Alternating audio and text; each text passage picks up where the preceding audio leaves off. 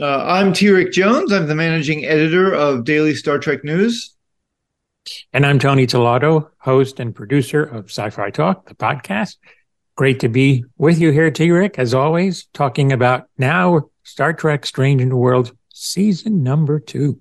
Yeah. And uh, we're looking forward to season number three already. Um, yeah, obviously, we're as we record this, we're still in the middle of a writers, uh, not writers, but the actors strike, and uh, I think it's over a hundred days now. And yeah. um, certainly stand with them; they should be paid what they deserve, and especially with AI, uh, you know, and how they can mimic their voices. Yeah. Um, you know, we might could even see uh, an all CGI version of Casablanca with the original cast uh, talking right. which is quite possible. And even new dialogue could be added, and AI can you know do that. But I certainly stand with them, and they should be paid what they're worth. And they're grossly underpaid, and the residuals, frankly, are a joke. What they get paid, it's just Agreed. not right. Yeah, not yeah. Right. Uh, I a with Michelle Hurd about it um, uh, a few weeks ago. Uh, Michelle Hurd from Star Trek Picard. Uh, yeah, she you know she was very articulate and yeah. you know, um, it was it was a great great interview a very interesting interview some things yeah. i so mm-hmm. you know mm-hmm. it, they deserve they deserve their uh their fair share absolutely absolutely i've been following uh gina torres who's like oh, yeah. great actor and she's actually mobilized all these great latina actors and they and they uh and they pick it every day uh, with I like to say and what they like to say with a little ritmo, with some rhythm. And uh, I mean, they really make it an occasion, but obviously have some fun, but also, you know, pointing to, uh, you know, the inadequacies of how things are. So uh, it's it's a, it's a tough time. I hope they resolve this and uh, they can get back to work because that's what that's what we're going to be talking about. yeah, exactly. exactly. So yeah, I'm looking forward to that. But I hope it resolves in the actor's favor, or at least in a compromise. Absolutely. Yeah. I mean, compromise, nobody really wins, but you get something of what you want. And I hope at the very least that happens. So yeah. we'll see. You know, this is going to go on, I think, a little while longer, unfortunately. Yeah, I think so too. Yeah. it's like um, CBS is like showing, uh, you know, uh, you know Kevin Costner show because and and that's already been run. It's like yeah. essentially running reruns, but never on network because they have nothing to show. Nothing. Yeah, exactly. So bizarre. Yeah. So so bizarre. There is more sci-fi talk, so stay tuned. Star Trek: Strange New Worlds. What did you uh overall of the season? What did you think of it, Tony? I, you know, there was one word I would say: bold. Uh, I mean, I thought they took some, they really took some swings. It was really interesting. Uh, there was uh, an article I read about a Star Wars fan who said, he said that, just to paraphrase him, he says, Star Wars keeps, you know, trying to explain the past and fill in the past, while Star Trek seems to be going forward, even though it's a prequel show. They mm-hmm. seem to be going forward, trying new things and being bolder. Well, a lot of the Star Wars shows, he said, were very similar. You know, uh, the only one that I think stands out is Andor, which is really good. I more political. Yet. It's on my watch list. I just haven't had time. I've heard it's excellent. So to hear that from a Star Wars fan shows you that this season really made an impact. So far, I say it's their best season. Yeah, I I agree. I I thought uh, season two really they took some big swings um, and uh, you know, your mileage may vary on whether some of those big swings worked or not, but um, but you know, I I agree totally. Bold is the word. It was you know, um, it was a fun season to watch and uh, um, and see how how they grew as characters and as writers and um, you know, the some of the interesting things, which I'm sure we'll talk about, the interesting things that they did throughout the season. Mm-hmm. Um, what did you think of the uh, the first episode uh, that I thought aired? It was the weakest of the season. Uh, yeah, um, and I think so. I think a lot of a lot of the early episodes um, were fashioned around the fact that Anson Mount was taking uh, paternal paternity leave. Um, uh-huh. and I think that's why that's why he wasn't in much of the first first episode. He's, I mean, I love all the characters in that show. He's the heart of that show. Yeah. Um, and an episode without him doesn't feel like doesn't feel like a Strange New Worlds episode, or or at least doesn't feel uh, fully fleshed out as an episode. Mhm. Um, you know, and I thought I, it just the story wasn't as interesting to me as most of the others of the season. I just thought it was a, a weak episode, a weak way to start.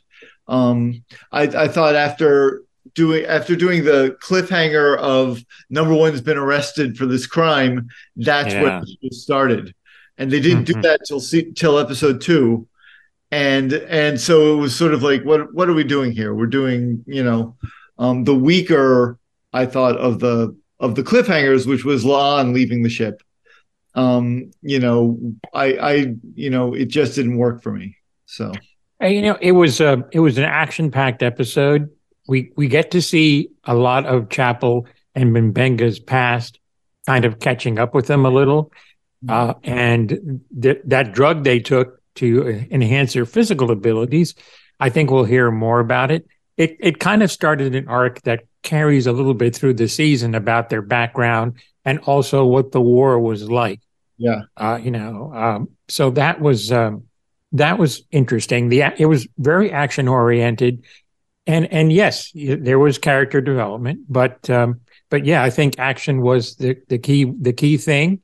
Um, there the scene where they're in the spacesuits and and, and essentially they're they're they're just going to go out there and see if hopefully somebody catches them and finds them.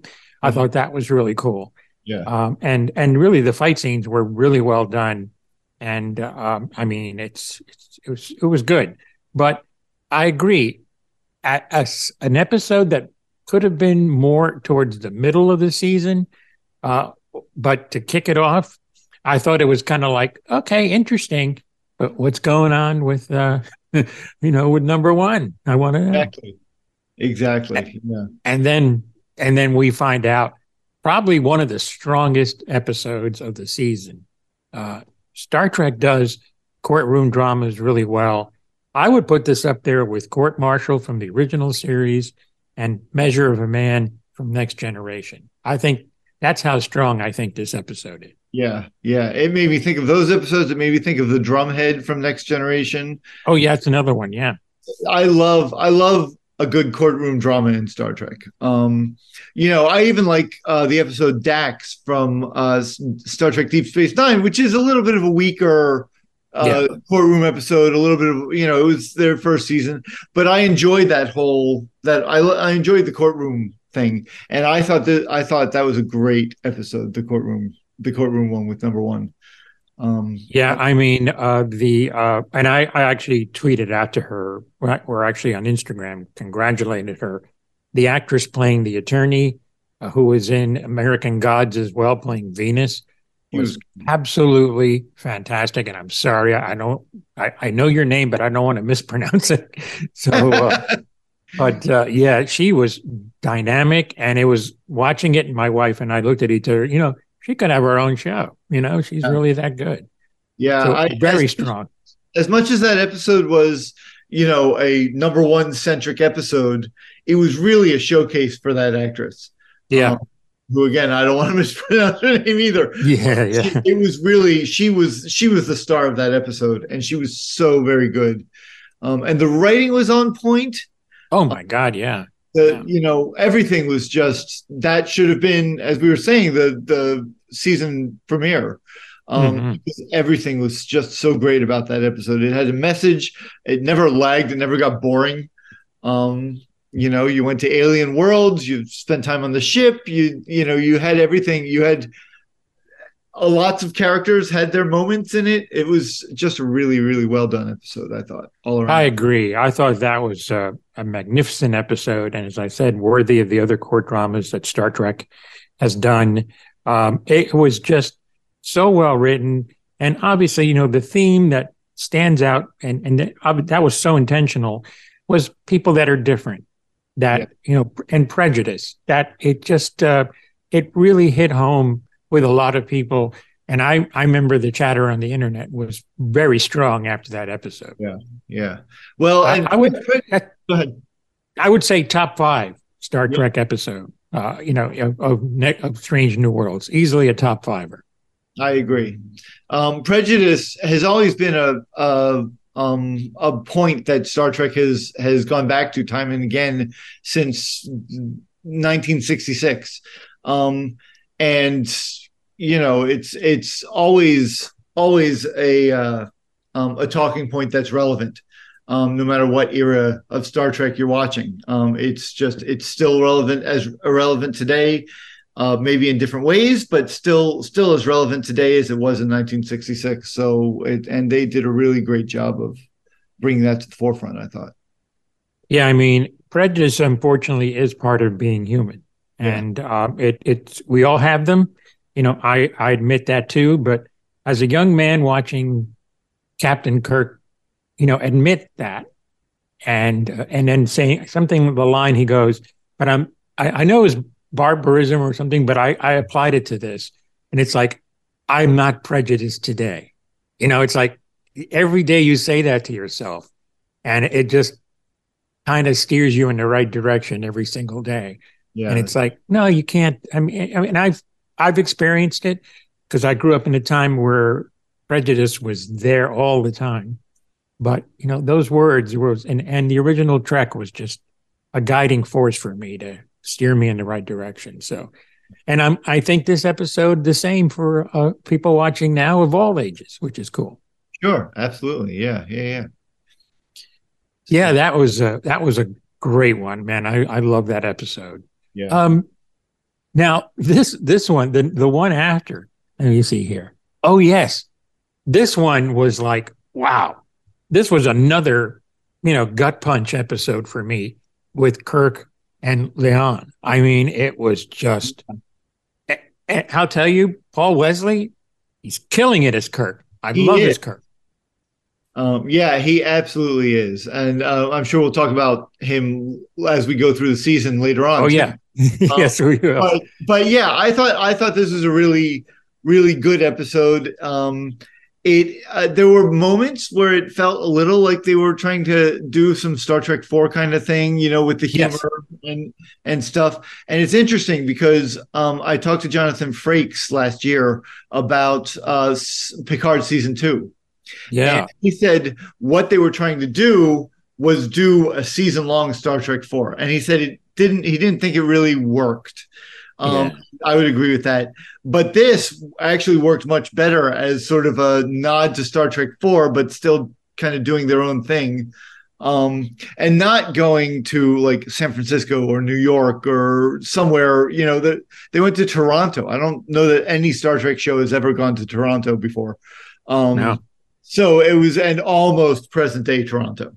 Um, mm-hmm so and this was i think a, another right around for um for not having anson mount at the in the early part of the season um, yeah i thought it worked really well i thought it was I, I thought it was great i thought christina Chong, did, oh. i love christina Chong. i love her character um mm. and i thought she did a great job and she and paul wesley really have a chemistry and work boy did they yeah yeah i really liked it and uh, from what i read and, and seen in interviews they were like they were shooting in uh, Toronto, and at first they said, "Yeah, let's let's do it as New York," but then I think it was Akiva Goldsman who said, "Why not? Let's do it as Toronto."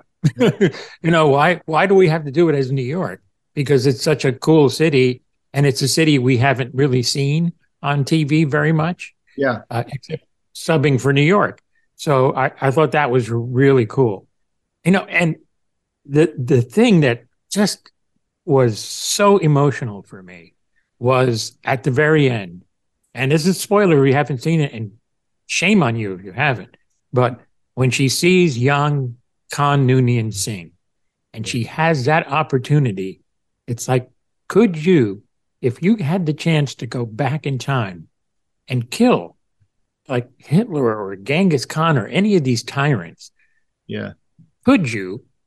And you know, as children. And, and it's like, wow, it was such a heavy decision for her to make. She could have literally changed history. And I thought she played that beautifully. It was written beautifully. And it was like, that is quite a dilemma. that I hope nobody has to make a decision like that. That's a yeah. tough one. But it was, I mean, yeah, I, and it put you, the viewer, because the large part of the audience will have seen Star Trek to the Wrath of Khan and maybe even Space Seed. So they'll know who Khan is.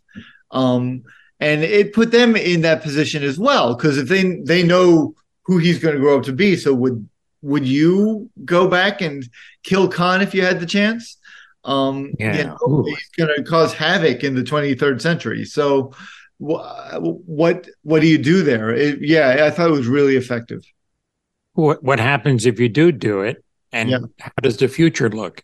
Yeah. You know like, you know the butterfly effect it could literally change everything and even change the federation if she did it. Yeah. So uh yeah that, that was a that was a, a, really really cool choice i thought. I agree. Um, sci-fi talk returns in a moment. Now you know that was followed by the episode um, about you know where they go back to uh, the the actual planet that we saw in um, I think it's one of the Rigels on the the cage where, where yes Rigel seven. Rigel seven he has that memory, and then you know they they certainly have expanded it and yet made it look familiar too. The costumes certainly hinted at that original cage pilot, and we're no man you know in that uh, and I guess yeah I guess. Uh, that episode, uh, you know, where uh, where Kirk, where Spock saves the older uh, Pike. But um, but yeah, I thought that was uh, I, I I I liked it. It it kind of um, a little bit of a redemption for red shirts. I thought. uh, yep. you know, I thought that was the case. Um, what do you think of it? I thought it was a good episode. I thought it was a good episode. I thought it was very strange. Um, yeah but I, I, had the opportunity of talking to Benji Bakshi, who um, is, was the cinematographer on that one. Mm. Um, and the if you watch it, it is such a beautifully shot episode. Oh, uh, yeah. and they used their AR wall. He and I talked a lot about their AR wall, and it is yeah. Amazing technology. And oh, yeah. a lot of it was done in front of that AR wall. Um, and it was it was very beautifully shot and the cinematography actually helped tell the story which sometimes it's just there to sort of support the story and and you know but in this case a lot of the shots when they were losing their memories the cinematography was such that you saw things through their eyes and you saw things getting blurry and you saw this stuff um, and it really helped tell and sell that story because it's a very very strange story. Um hmm. and i'm not sure i completely even now buy the whole thing. Um we we only saw a very little bit of rigel 7 in mm-hmm. uh, in the cage and the menagerie. Um just it more of a flashback. It was the Talosians showing captain right um and taking him to that that planet um but I'm not sure I buy the whole the whole memory thing and stuff. I mean, it was just an excuse to tell an interesting story and and to give um um oh I'm blanking on her name, the navigator Ortegas. Oh, yes. Uh, to give her a little a little story with the you know trying to remember how to fly a ship and you know um and I thought that was nice. I beautifully shot episode. Not my favorite of the season. Probably not my mm-hmm. least favorite of the season either. I would say. Yeah, yeah. I uh, I liked it. I liked it. I thought the the things that stand out to me are the performance of the older gentleman with the totem. Yes. And uh and you know and like there's that little not a little theme. I think it's a strong theme about kind of hiding or even trying to forget memories that are not pleasant rather than incorporating him to who you are kind of thing. And I thought that was interesting.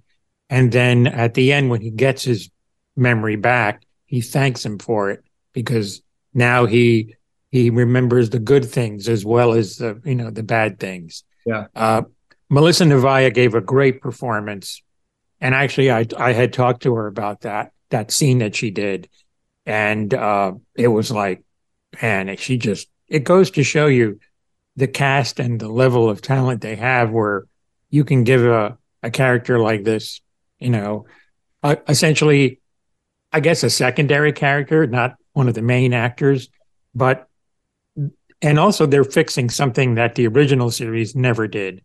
We didn't get stories about even Chekov, certainly none about Sulu right. at all un, until the third season, uh, where Chekov finally got an episode, and it was uh, they kept using him as a, you know in a love story kind of capacity, ex loves or you know or on specter of a gun falling for a barmaid, so that keeps him alive, whatever. But um, I thought the fact that they did it with her, I thought was good. I thought it was really good, and that's one of the highlights for me is really developing her character and who she is a little more. Yeah. Uh, so, uh, but I, I, I did like that part of it. Yeah, the memory thing was kind of like, uh, they okay, they're swinging for the fences on that one. So yeah. I don't know if it made it over the wall, but at least they, at least they tried. You know. Yeah. At least they. Yeah. And I, I love going back to Melissa Navia. Navia, is that how you pronounce it? I, I, say Navia, but maybe I'm wrong. I really don't um, know. Yeah, I, I'm not sure. I've always said Navia, but when I if I ever talk to her, I'll ask her. But um, but I really like her, and I really like that character, and I thought she didn't have nearly enough to do in the last season, and I was glad they gave her more to do this season. Uh, yeah, keep going through through the years because um, mm-hmm. I really like the character. Um, she's yeah. a character that everybody comes to talk to. Like she's, you know, she's young, but she has advice for everybody, um, which is a really interesting dynamic because usually that person is Guinan or somebody who's, uh, you know, um, Phlox was was sort of that that character on Enterprise. You know, somebody who's had a little more experience and a, a little longer life.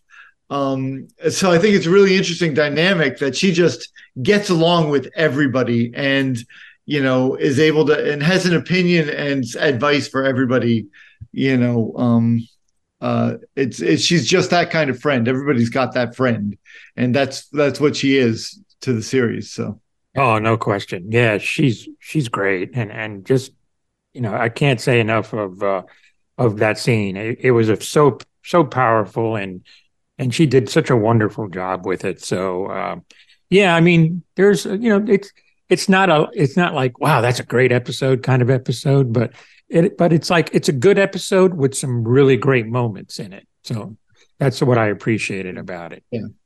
yeah. and the one following was a tour de force for ethan peck yes playing spock without his essentially being a human being and and feeling his human half came out totally in some ways it was kind of like their naked time a bit but with some fun.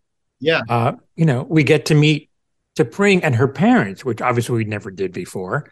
And um, and Vulcan being a, matriarch, a matriarchal society, I noticed that her mom has a little more power than her father does. but uh, but that that's cool. That's cool. I I I did like it, and um, just a really good performance from Ethan Peck. I just thought he hit it out of the park, and uh, man, he was that really showed you what he was capable of doing. And uh, I, I, love his Spock anyway. I think it's a great fresh take on it, and certainly dovetails all the others as well. So, yeah. what do you think of that one?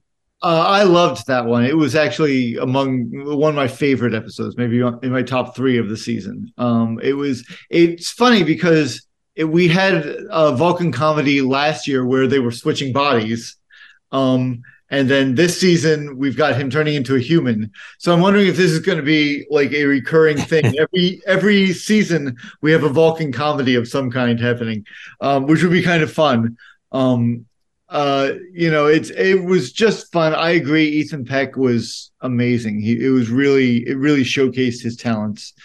Um, mm-hmm if I were if I were the Vulcan father, I would also be more interested in the food than anything else. Um, so I, I totally understood that situation. Um, but you know, it also showed how much everybody cares about Spock. Um, oh yeah. You know, everybody was interested in helping him. Once they all knew the situation, they were all pitching in. Captain Pike was playing charades to, to stall and um, Chapel, who is one of my favorite characters, Chapel and oh, yeah. and uh, Ortegas went down to try to get a cure, and you know everybody sort of banded together, uh, which I thought was really sort of a, a sweet subplot that everybody is, you know, he doesn't show emotion normally, but everybody is interested in him. Everybody's his friend and trying to help him um help him succeed. So you know, the scene on the bridge when the ladies are trying to show the human Spock how the Vulcan Spock acts is hysterical. It, it, it, it and, and you know, it's you love this character, but there, there's ways of kind of poking fun at him a little bit without being disrespectful. And I thought that was a, a, a great, great scene. On another note, it was interesting to see more of the Vulcan rituals that they came up with, which yeah. I thought was kind of interesting. And the whole, you know, process of uh, of how the mating, you know, cycle works for Vulcans and and courtship. I thought that was really interesting. So yeah, because we've uh, never seen Vulcans courting in that way. Before. No, not at all you know we've uh, we have the finger sex scene in Star Trek three, and we yes. have the uh, um, the ceremony um, in uh, Amok Time where Spock and T'Pring meet again and and have the fight, but but we've never really seen this this part of the of the mating rituals. And it was yeah. really I, I, agree. I thought it was really interesting. I'm i'm a sucker for finding out all the alien stuff you know i love i love all the klingon stuff and um, all the rituals and i love the vulcan rituals and you know so i love finding out more about that and that is part one of this dual podcast that appears on star trek daily news and also on sci-fi talk i'm tony Tellado for the sci-fi talk end of it stay tuned for more on Trek Tuesday here. You can also listen to it on uh, Star Trek Daily News as well. Until next time, this is Tony Tellado.